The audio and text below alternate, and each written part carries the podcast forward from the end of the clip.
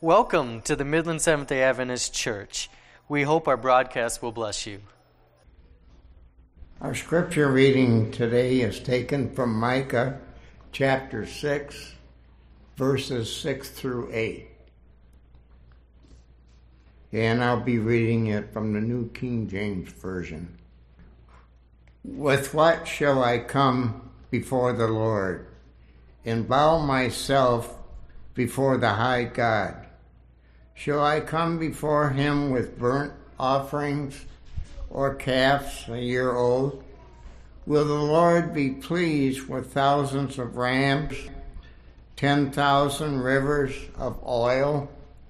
Shall I give my firstborn for my transgression, the fruit of my body for the sin of my soul? He has shown you, O man, what is good. And what does the Lord require of you but to do justly, to love mercy, and to walk humbly before your God? May the Lord add a blessing to the reading of his word. Let's bow our heads. Father, I ask you this morning to open our hearts and our minds and fill us this morning with your spirit and help us to learn a little bit more about you and how you want us to live and what you want to do for us in our lives. In your name, amen. I appreciated when Robert called for the offering this morning that he referenced how things have changed over time. And he's right. It used to be that when I came into church, I would bring a tithe envelope that I'd put a check in or maybe some cash. And uh, that's the way that we would give our tithes and offerings. Uh, And nowadays, a lot of us might give some money for the for the children's offering, but most of the time we, we do it online and, and don't bring bring it in. Yeah, and it, it, that's an example of something that's changed uh, in the way that we do church and, and, and do our daily lives. It wasn't too long ago when I came to church, I would bring certain things with me every time I came to church. I would bring a Sabbath school quarterly with me, and when it came time to go to Sabbath school class, I would open my quarterly and I could follow along and I could see what the teacher saw and participate in the class. I would also bring with me a Bible. Um, usually my personal Bible had a nice leather binding. It had cross references in the margins, and I could look and see, well, where else in the Bible do they use similar language or similar words or similar texts? Um, in the back of the Bible, there were often some study helps or guides. There was often a small concordance, and a concordance is a l- list or an index that lists where certain words are in the Bible. So if I wanted to find a where in the Bible it said, "For God so loved the world that he gave his only begotten son," and I didn't remember that it was in John three sixteen, I could look for the word loved and find a list of text where that was present. And if it was a more esoteric text, then I might have to wait and use one of the more comprehensive concordances that was in the library or I had at home and, and look the text up. But that's how I would find things.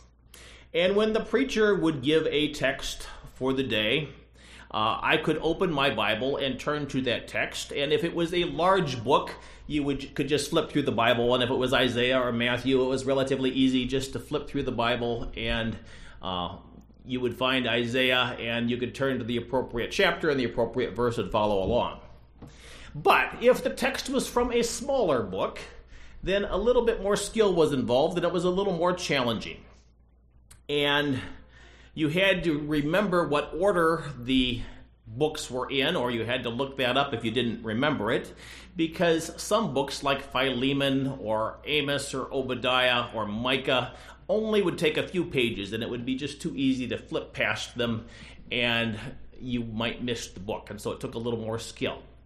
Because we wanted our young people to develop the skill of using their Bibles efficiently and uh, easily and knowing where to find things in the Bible, we would sometimes have drills. And so we someone would read out a Bible text, and um, the students would compete to see who would be the first one to find that text. Those skills are pretty much obsolete now. Uh, there are still times when I like to have a physical Bible or, or read, you know, the book open, but it's been years since I routinely brought a Bible with me to church. Uh, I have a uh, Android phone that has not only my Sabbath school lesson quarterly on it, it has the Bible in multiple versions, and if I want, I can have reference books and, and other things that I can carry around in my pocket.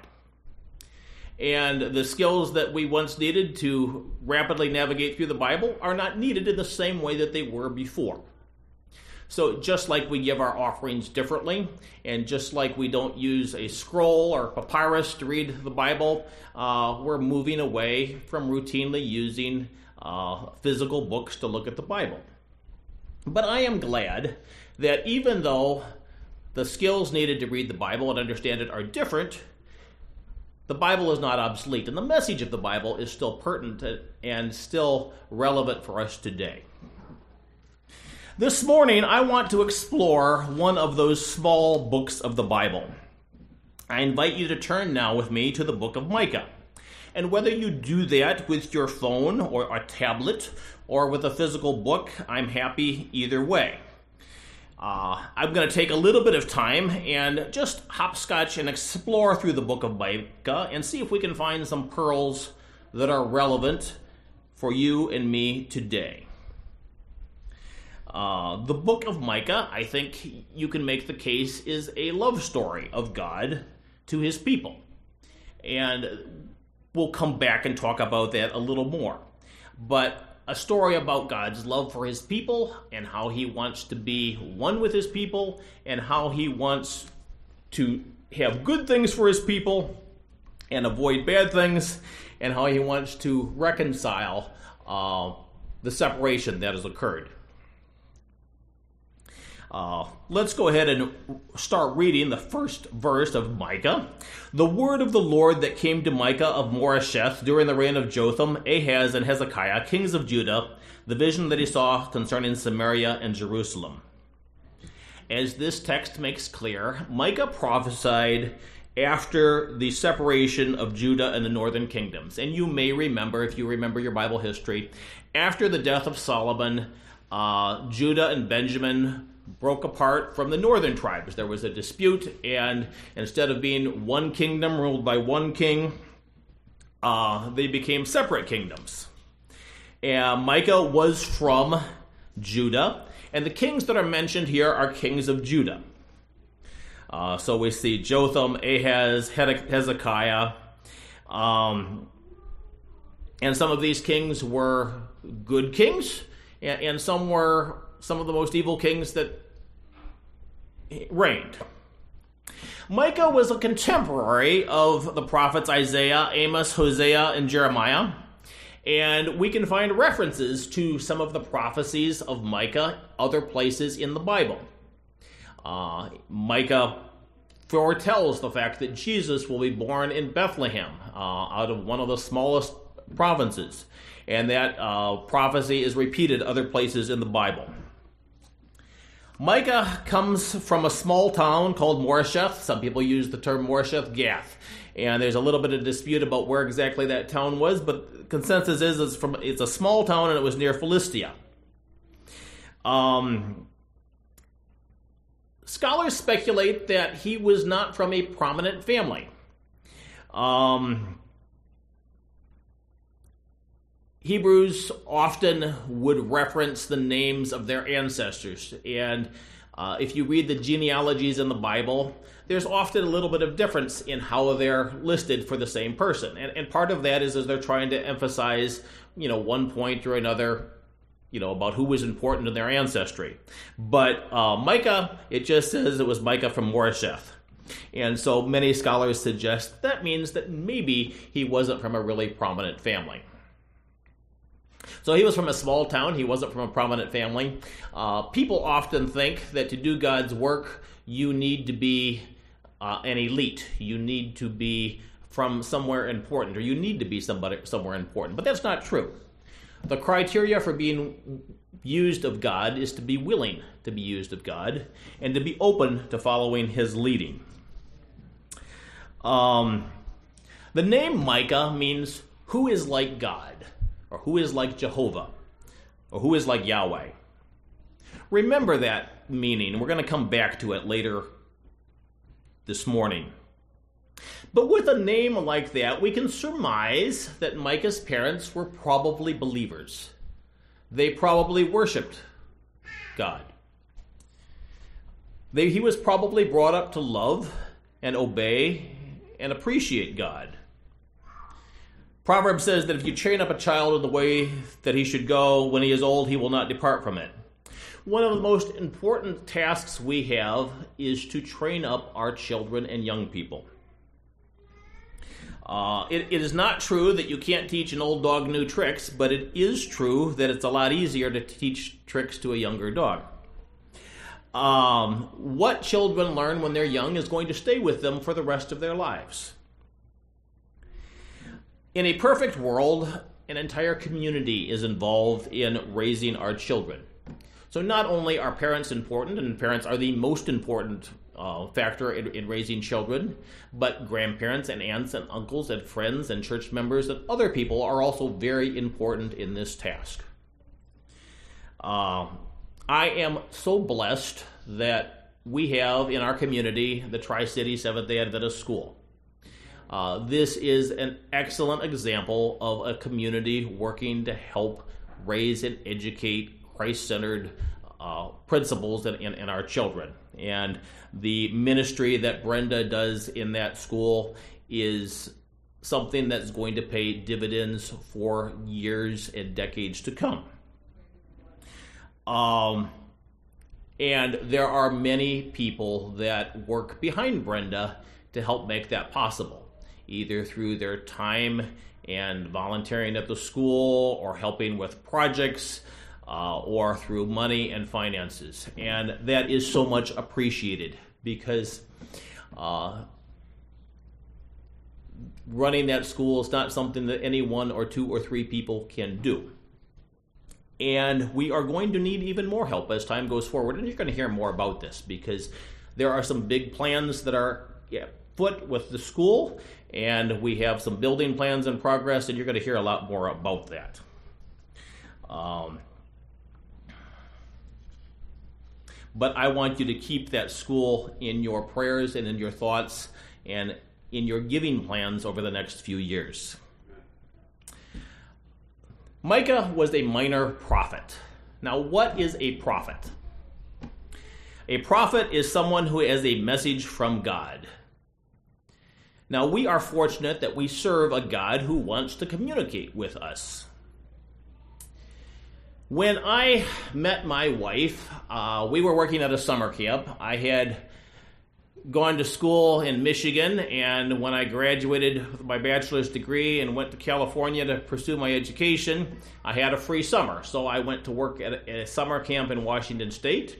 I knew some of the staff members there, and I thought that would be a great way to spend a summer between graduation and starting further schooling. And so I worked there, and then the next year I had some a little time off of my studies, and so I was able to come back for most, but not all, of the summer. And my current only wife is, w- was working there. Um, she wasn't my wife at the time, so my, my words are, are stumbling a little bit. And, and you have to be um, a little bit uh, forgiving of those of us who are not professional speakers and don't do this all the time. Occasionally, we will mix up our words, and, and I am guilty of this uh, more often than I would like. But the second year I was there, my wife was working there, and we developed an acquaintance and a friendship. Uh, she worked on the waterfront, so one of her tasks was to uh, clean the hot tubs, and they had hot tubs that were made of redwood. Um, and the lids were kind of heavy, so I would help her lift the lids up when she cleaned the hot tubs off. And um, the we both liked to water ski, and I was one of the uh, boat drivers, and so we would sometimes get up early in the morning and go water skiing before camp started. And, and so we we became more closely acquainted. Well, at the end of the summer, I had to go back to school, and she was living in Washington. And we wanted to continue to communicate. Now, email existed in the mid-late nineteen eighties, but it wasn't something that I had access to or was available to. And while telephones now usually have unlimited long-distance plans, that wasn't the case at that time. And so uh, I wrote letters. And if you know me, my handwriting is not very, very good at all. Uh, and I tried to write extremely neat. And after we were married, my wife said, you know, I could hardly read half the stuff that you wrote. And, and so when people complain about my handwriting, I say, you know, I was motivated then, and if you can't read it now, it's, it's probably not going to get any better. But uh, we also talked on the telephone, and I, I got a job so I could pay for my phone bills, because uh, I, I found a discount uh, telephone carrier, and I think I ended up paying ten cents a minute, which was cheap at that time, but I still managed to rack up some pretty good bills over the time. Uh, but we like to talk to each other, and we like to communicate. And even now, when I come home from work, uh, it is wonderful to sit and ask how each other's days went and to share tidbits of what happened during the day. We like to talk to each other. And we serve a God who likes to talk to us. And he cares about us. And um, he wants us to listen. How do we know when we hear the word of the God? Word of God. Um, are we listening? So we know His voice when He, when He speaks to us. Um, when He speaks to us, how will we respond? Are we willing to be open to what He has to say to us? Um. When God gives a message to His prophets, sometimes it is a message of encouragement. Continue the course. You're doing the right thing. Don't give up. Sometimes it's a nudge. You're doing good, but you could do a little better in this area. And sometimes it's an outright admonishment. You know, you are doing wrong. If you keep doing this, something bad is going to happen to you. Um, Hebrews twelve, five and six says that God chastens or disciplines those that He loves. My son, do not despair the chastening of the Lord, nor be discouraged when you are rebuked by Him. For whom the Lord loves, He chastens and scourges every son whom He receives. Have you ever seen parents who have children and their philosophy is, is that children should do whatever they please? And we really shouldn't interfere with what a child wants to do. And if you've seen that, you know that over time, that can be a recipe for disaster. Uh, children need to be instructed and guided, and we need to be instructed and guided. And if you are a parent, you know that there are different techniques you use to guide and instruct and encourage children. And some techniques work really, really good for one kid, and that same technique will just backfire and not work at all for other kids. So one child you might look at and say, don't do that anymore. And they just melt and, and, and stop doing that. Um, my, my kids didn't tend to respond that way for, for most things, but but there are kids that do that. Uh, other kids might say, well, you don't want me to do that. That's exactly what I want to do. And so you have to use other techniques. And most parents will use trial and error and try one thing and find out, well, that doesn't work so well. Let's try something else. And uh, unfortunately, children are always going to push and test the limits, and that's just the process of life. But parents that love their children try and find loving and kind methods to help their children grow so they can make good decisions over life. It's not that a parent really wants to control their children or be controlling or be a micromanager. They want their children to grow up and to learn to make good decisions, and because we are not going to be there all their lives, and they are going to have to make their own decisions themselves later on, and so we want them to do that. And of course, part of that process is allowing our children to make mistakes. Uh, because when they're young, we're going to probably make almost all the decisions for our children ourselves.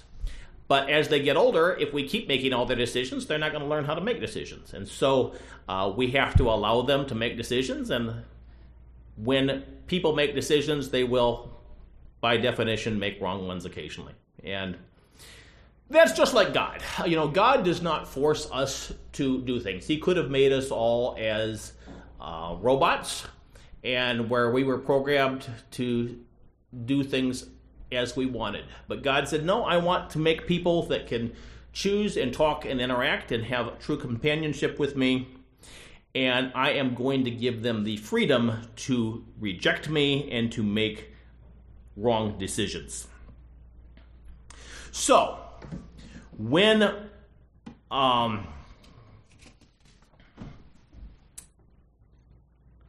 just a second here, I gotta make sure I have my, okay. When uh, God's people make wrong decisions, God will often send a prophet to correct them. Now, I don't know about you, but when I hear somebody saying, you're not doing something right, uh, it sometimes rubs me the wrong way. Now, I've tried to be mature in life and realize, you know, you really want to know when you're not doing something right. And so usually I can tamp down my natural instinct to say, well, of course, everything I do is perfect, and try and listen and try and modify my behavior and say, well, you know, maybe you really could do something a little different. But when prophets come and talk with a message of reproof or instruction, that message is not always popular, and there may be an, a tendency to attack the messenger. So, a good example of this is found in the book of Jeremiah, and you can turn to Jeremiah twenty-six if you want, but I'm going to just read a little bit there. Uh, and this is talking about a prophecy that Jeremiah gave. And it says, early in the reign of Jehoiakim, king of Josiah, son of Josiah, king of Judah, this word came from the Lord. This is what the Lord says. Stand in the courtyard of the Lord's house and speak to all the people of the towns of Judah who come and worship in this house of the Lord. Tell them everything I command you. Do not omit a word. Perhaps they will listen, and each will turn from their evil ways. Then I will relent and will not inflict on them the disaster that I was planning because of the evil they have done. Say to them, this is what the Lord says. If you do not listen to me and follow my law, which I have set before you, and if you do not listen to the words of my servants, the prophets, which whom I have sent to you again and again, though you have not listened, then I will make this house like Shiloh and the city a curse among the nations of the earth. The priests, the prophets, and all the people have heard Jeremiah speak these words in the house of the Lord. But as soon as Jeremiah finished telling the people everything the Lord had commanded him to say, the priests, the prophets, and all the people seized him and said, you must die. Why do you prophesy in the Lord's name that this house will be like Shiloh and this city will be desolate and deserted? And all the people crowded around Jeremiah in the house of the Lord. So this is a dangerous situation. Jeremiah was doing exactly what the Lord said. And as he followed the Lord's instructions, people said, this is wrong. Uh, you're going to die. We're going to kill you. Um, fortunately, in this situation, calmer heads prevailed. And some people said, you know, Micah made this same prophecy, which he actually did. And uh, he prophesied this. The, this is the true message from the Lord, and they didn't kill Jeremiah. But it goes to show some of the pitfalls that can befall the prophets of God when they want to give a message that God directs them to give that may be unpopular. Um, we'll come back to that. So the first book, the first chapter of Micah reveals Micah saying, you know, God's going to judge you, you've done wrong, and these are some of the bad things that are going to happen to you. And I'm going to just read a little bit of this here for you. Um, Micah, like many Hebrew writers, and I have many skills, but I'm not a linguist, and I'm not a biblical language scholar, but people who are say that Micah likes to use plays on words. And so some of these words sound like other words, and I'm going to po- read a little bit, then I'm going to point out some examples of where he does this. So if you go to uh, the first chapter of Micah, in verse seven, he's talking about, you know, he won't, verse six, he says, I'll make Samaria a heap of rubble. And I'm jumping down to verse seven. And all her idols will be broken in pieces. Um, and then go to verse nine, and I'm jumping around a little bit. It says, for Samaria's plague is incurable as it spread to Judah. It has reached the very gate of my people, even to Jerusalem itself. And I'm going to stop here a second. You know, Micah was from a small town, but much of his message was from for the big cities of Jerusalem and Samaria. And there is a tendency to say, you know, the cities are evil places, and we should avoid the cities and not worry about what goes on there. But in this day and age, as in Micah's day and age, the city is where the primary culture and function of a country often resides. And if we ignore people who live in cities, we are going to ignore the vast majority of people uh, who God wants to reach. So, going on to verse ten, it says, tell it not in Gath, weep not at all. And Beth Ophrah, roll in the dust. Pass by naked and in shame, you who live in Shaphir. Those who live in Zanan will, co- will not come out. Beth Ezel is in mourning, it no longer protects you. Those who live in Morath writhe in pain, waiting for relief, because disaster has come from the Lord, even to the gate of Jerusalem. You who live in Lachish, harness fast horses to the chariot. You who are the sin of the daughter of Zion begun, for the transgressions of Israel were found in you. Therefore you will give parting gifts to Moresheth-gath. The town of Akzib will prove deceptive to the kings of Israel. I will bring a conqueror against you who live in Moresheth. What he's doing here is, the word Gath, for example, sounds in Hebrew like the word for dust.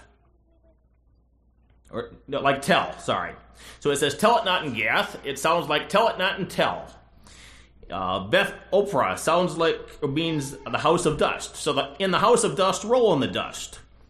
Um, in um, Akzib, it sound, means deception. So the town of deception will prove deceptive to the kings of Israel. So it's just a play on words that Micah is doing, uh, prophesying the disaster that is going to come uh, to these towns and places if they do not repent. If we go to chapter three of Micah, Micah starts to enumerate what some of these sins are. And the book of Micah is organized as a series of oracles or sermons, and so there's some repeat in this, and I'm going to combine and mish together a little bit of some of these, these things. But Micah especially has words for the leaders and the elites uh, and the and the dwellers of the cities. So he says, then said I, listen, you leaders of Jacob, you rulers of Israel. Should you not embrace justice, you who hate good and love evil, who tear the skin from my people and the flesh from their bones, who eat my people's flesh and strip excuse me, and strip off their skin and break their bones in pieces, and will chop them up like meat for the pain, like the flesh for the pot. Then they will cry out to the Lord, but he will not answer them. At that time he will hide his face from them because of the evil that they have done. If we go to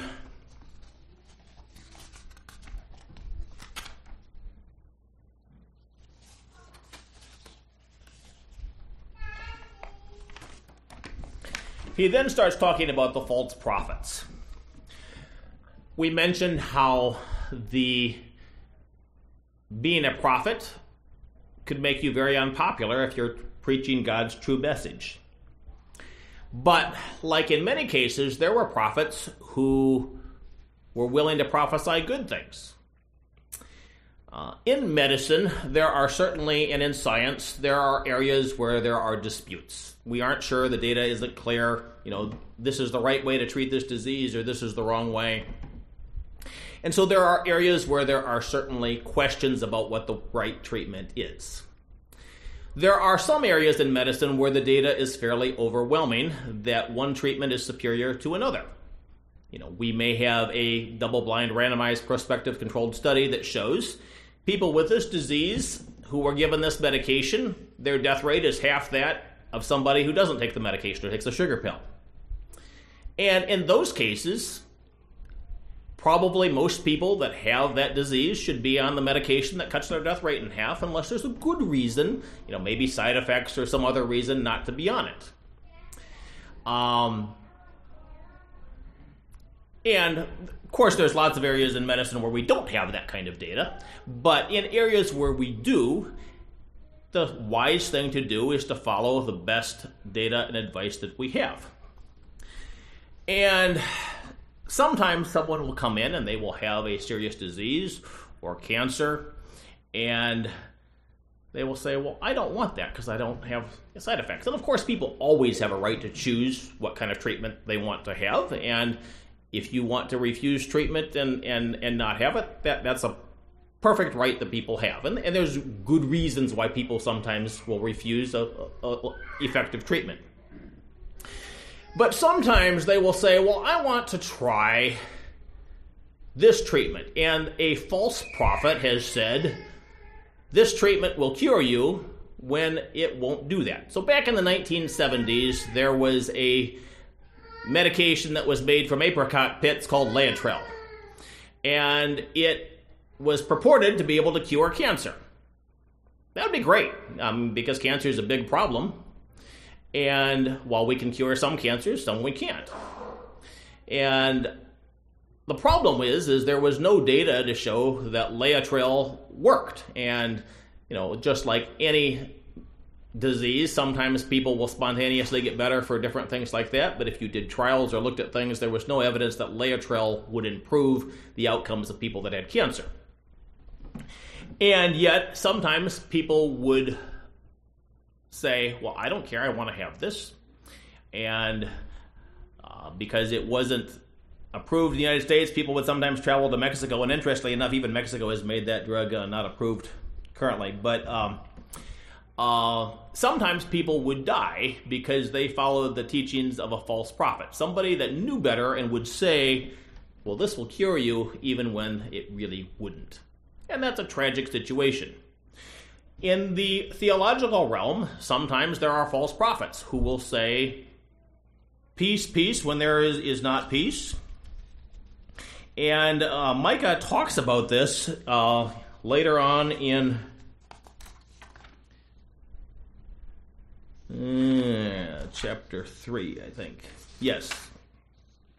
In, in verse five, as for the prophets who lead my people astray, they, if they proclaim peace, that they have something to eat, but prepare to wage war against anyone who refuses to feed them, therefore a night will come over you without visions, and darkness without divination. The sun will set for the prophets, and the day will go dark for them. Um, Micah preached out against the teachings of these false prophets. And he talks about her leaders will judge for a bribe, her priests will teach for a price, and her prophets tell fortunes for money. And, and Micah said, this is wrong, and this shouldn't happen. And um, there is a need for people who are willing to, say, give bad news. Have you ever worked for an organization that did not want to hear bad news? Um... You know, sometimes people say, if it's not good news, I don't want to hear about it. Um, you can run an organization for a long time that way, but eventually it tends to catch up with you, because you're going to have a problem that will pop up that will not be addressed because nobody wants to hear about the problem.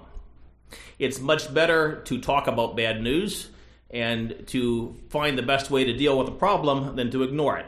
During uh, the Gulf War, uh, there was debate about how much uh, troops were going to be needed to keep the peace after the war. And one prominent leader said, well, we're going to need at least one hundred fifty thousand troops to keep the peace after the after the war. And that wasn't what people wanted to say, and so they, they fired him. And it turned out that eventually, they probably were going to need about that many troops. So, there are consequences to following bad theology and not dealing with bad news. Um,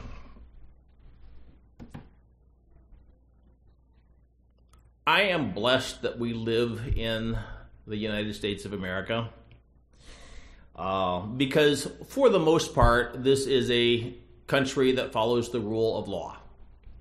And nothing is ever perfect, but for the most part, law is applied to you no matter what your position, whether you're the mayor or the senator or the congressman or um, even the president of the United States.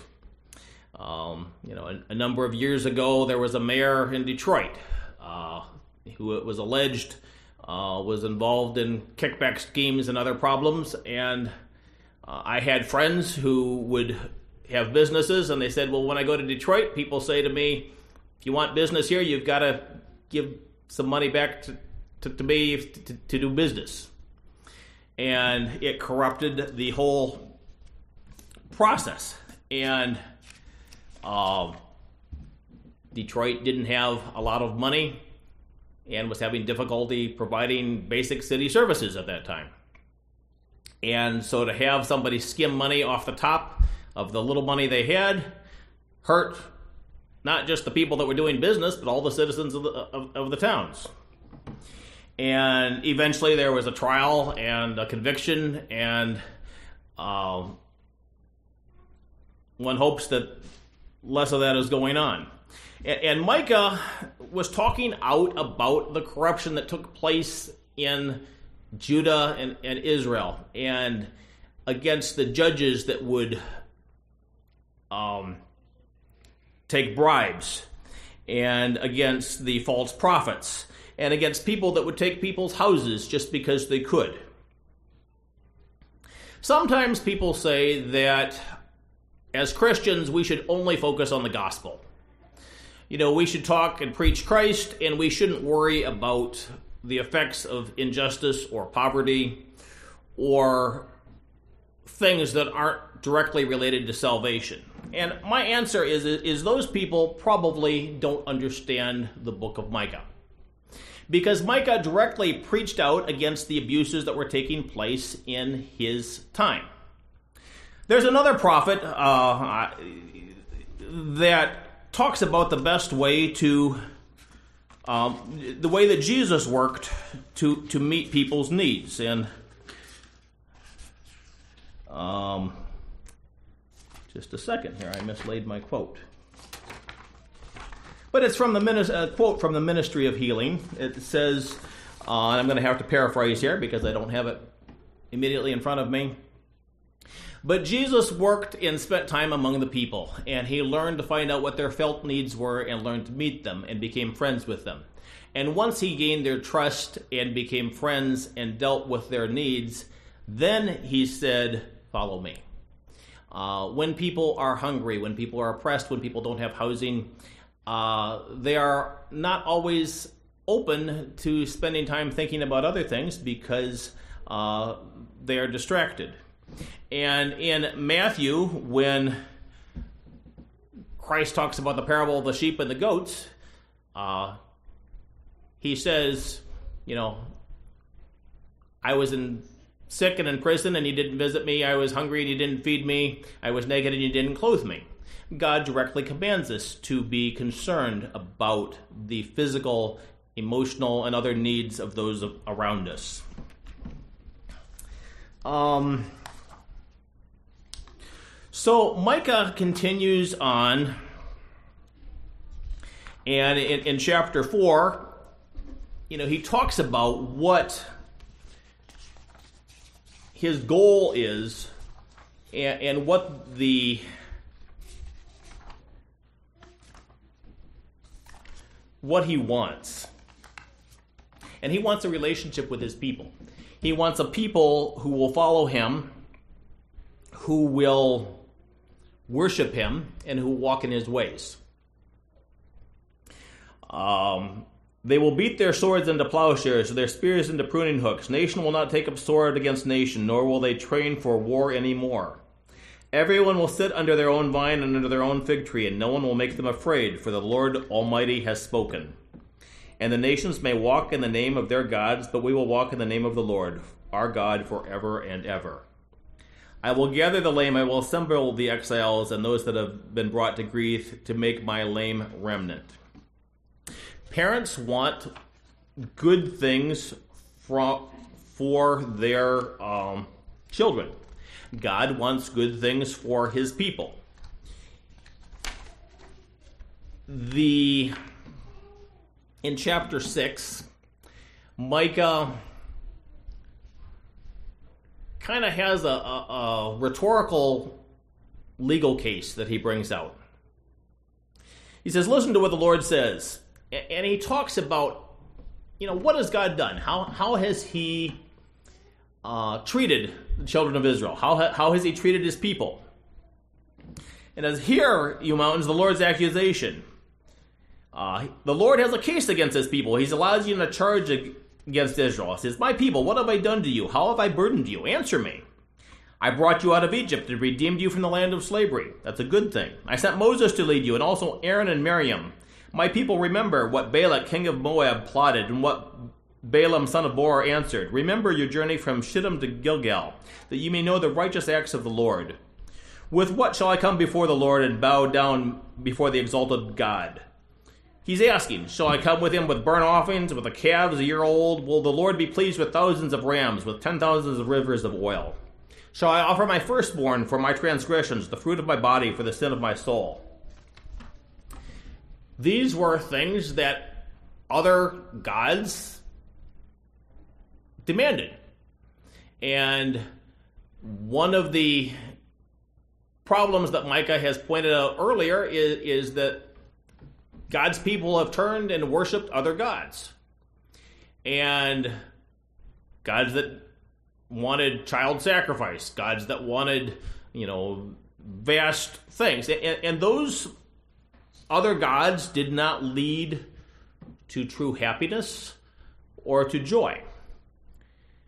And then it goes on and says, and what does the Lord require of you? He has shown the old man what is good, and what does the Lord require of you? But to act justly, and to love mercy, and to walk humbly with your God.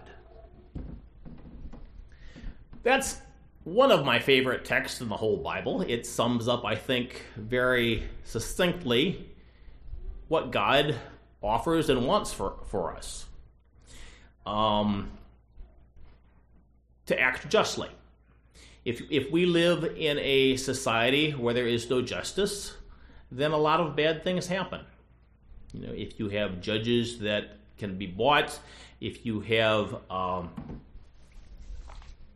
corruption that, that takes place, that hurts everybody. Um, you know, corrupt rulers sometimes will appoint somebody who's not competent to a position.